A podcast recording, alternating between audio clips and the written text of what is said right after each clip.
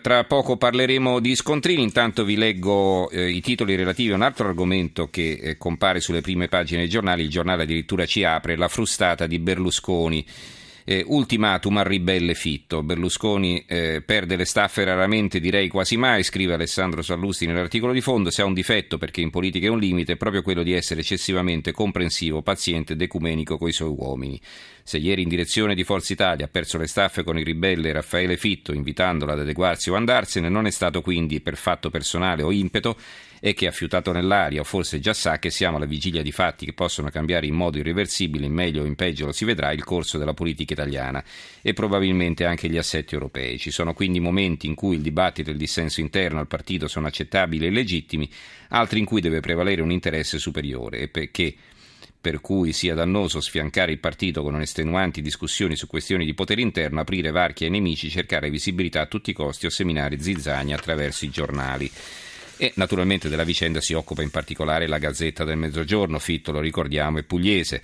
Berlusconi Fitto rissa su Renzi, sei figlio di un vecchio DC, vattene, ha detto Berlusconi, il virgolettato di Fitto, non mi cacci, pongo temi politici, poi l'ex cavaliere smorza, smorza i toni. Il caso, in Forza Italia esplode lo scontro dopo la relazione dell'ex premio sui rapporti col governo, due no dall'ex ministro e da Capezzone.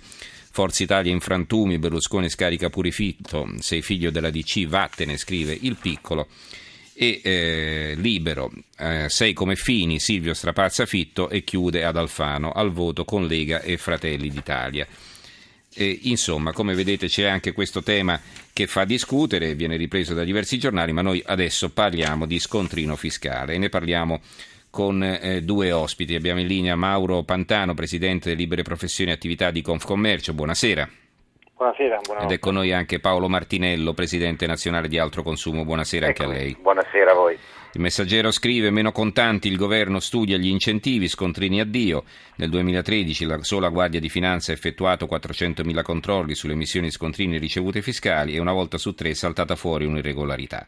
E a questi numeri che si riferisce la, reazio- la relazione sul contrasto all'evasione fiscale quando parla di controlli massivi sul territorio che potrebbero essere abbandonati in futuro insieme all'utilizzo degli attuali registratori di cassa. Perché? Perché il governo sembra orientato a introdurre un altro, un'altra forma di controllo che è quella di farci pagare le nostre spese, anche quelle quotidiane, con bancomat e carte di credito, insomma, per seguire un po' cosa facciamo con i nostri soldi, ma anche e soprattutto per seguire eh, gli incassi eh, delle, eh, delle, delle, delle, imprese commerciali, ma non solo. Allora, eh, ne parliamo appunto subito con eh, il Presidente di Libere Professioni e Attività di Confcommercio, Pantano. Allora, Pantano eh, come valuta questa, questa, opzione? Ancora se ne sta parlando, se ne sta discutendo, non è, eh, naturalmente non stiamo parlando di fatti concreti, però ci si sta pensando. Prego. Allora, intanto diciamo noi come Confocommercio sono anni che eh, ci stiamo battendo per l'abolizione del, diciamo, del registratore di cassa.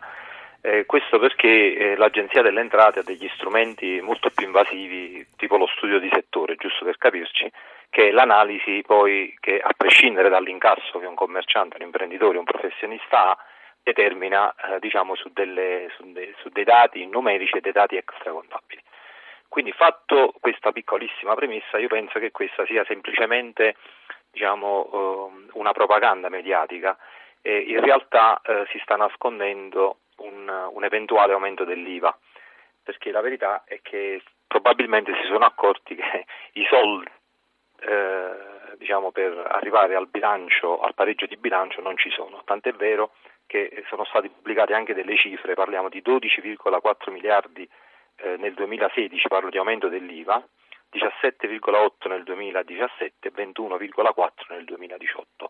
Queste eventualmente sono delle clausole di salvaguardia che martedì eh, il Ministro dell'Economia ha relazionato eh, diciamo, in Parlamento. Questo è lo stato, secondo me, secondo noi, della, del centro studi di Confocommercio. Eh, Martinello, eh, sì. dal punto di vista dei consumatori, no, cosa cambierebbe? Perché noi siamo uno dei paesi nei quali eh, l'abitudine ormai inveterata di usare contanti è difficile da superare, in altri paesi vanno a, con la carta di credito oppure a comprare le sigarette, insomma. Beh, c'è sicuramente un collegamento tra il fatto che in Italia si usi poco la moneta elettronica con l'alto tasso di evasione che ancora c'è in Italia, quindi non c'è dubbio che l'uso della moneta elettronica eh, nei paesi europei è molto più alto che in Italia e eh, dalle carte ai sistemi anche più moderni che si stanno diffondendo adesso con gli stessi telefonini, con altri sistemi di pagamento di piccole spese e non c'è dubbio che il, lo sviluppo di questo sistema va nella direzione di ridurre e combattere l'evasione fiscale. Io sarei molto prudente sul fatto che eh, si possa andare in tempi rapidi all'abolizione di scontrini, ricevute fiscali e quant'altro perché eh, anche gli stessi studi di settore hanno dimostrato grossi limiti, soprattutto nei mhm. confronti mm-hmm. dell'evasione totale di settori che praticamente anche attraverso gli studi di settore non si riescono a fotografare con precisione. Comanderà sempre chi ci mette i soldi, come quando eravamo piccoli, a calcio decideva sempre il padrone della palla, scrive Fabri da Torino. Mi sembra che in materia fiscale facciano sempre il contrario di quel che andrebbe fatto, ridurre le tasse primo atto per sostenere l'economia reale, scrive un altro ascoltatore, firmatevi per cortesia.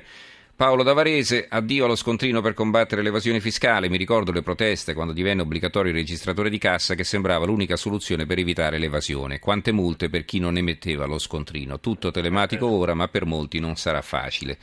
E forse un aumento dell'IVA, questo appunto ricorda anche Paolo Davarese. Ecco, il fatto che, appunto, lo, lo stavo dicendo prima con eh, Martinello Pantano, il fatto che gli italiani non siano abituati a, a usare le carte di credito, il banco. Ma guardi, ma guardi, io le voglio fare degli esempi pratici. Sì. Eh, noi abbiamo delle realtà fatte di micro e piccole imprese, soprattutto diciamo nel terziario, quindi parliamo del, dei piccoli commercianti, dei piccoli artigiani. Molti di questi non hanno neanche il computer, cioè mm-hmm non hanno neanche il collegamento internet, molti di questi, soprattutto le piccole ditte individuali, non hanno neanche la PEC, cioè la posta diciamo, certificata. certificata sì. Immagini adesso che si debbano dotare del POS. Esatto, sì. si debbano dotare del POS, ma questo diciamo, è uno degli ultimi problemi. Ma se io ho un problema con Equitalia e oggi le, le assicuro che le aziende hanno insomma, notevoli problemi con Equitalia, mm. la prima cosa che la banca fa, cioè che Equitalia fa, va a bloccare i conti correnti diciamo, degli imprenditori. Quindi significa che tutte le transazioni che avvengono in modo elettronico, questo ovviamente a regime, sempre che riescano, sempre che dire, si riesca diciamo, a fare questo salto culturale, c'è un problema che io vi espongo ancora di più, diciamo un pignoramento anche di piccole cifre, di piccoli eh, accrediti mm-hmm. che diciamo, vengono immediatamente bloccati. Quindi viene bloccato l'accredito e... Eh, e la, cioè, l'artigiano e il commerciante sistema, non ha neanche esatto, il contante per andare avanti. Esatto, mm.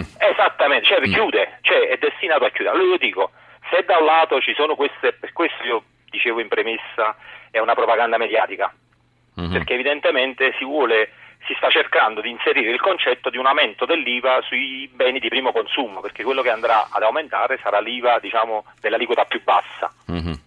E secondo me stanno confondendo perché non c'è questa, eh, dire, questa cultura eh, per il piccolo imprenditore ad andare verso la telematica. Non c'è. E vabbè, dovremmo abituarci perché come ci siamo abituati a non Sicuro. fumare più nei ristoranti, insomma, alla fine dovremmo cambiare le nostre abitudini. Eh, certo, eh, certo. Bene, allora eh, saluto e ringrazio Mauro Pantano, Presidente delle Libere Professioni e Attività di Confcommercio. Buonanotte e buonanotte, buonanotte, anche a Paolo Martinello, Presidente Nazionale Grazie. di Altro Consumo. Noi ci fermiamo, diamo la linea al giornale radio ad Alberico Giostre e ci sentiamo subito dopo. A tra poco.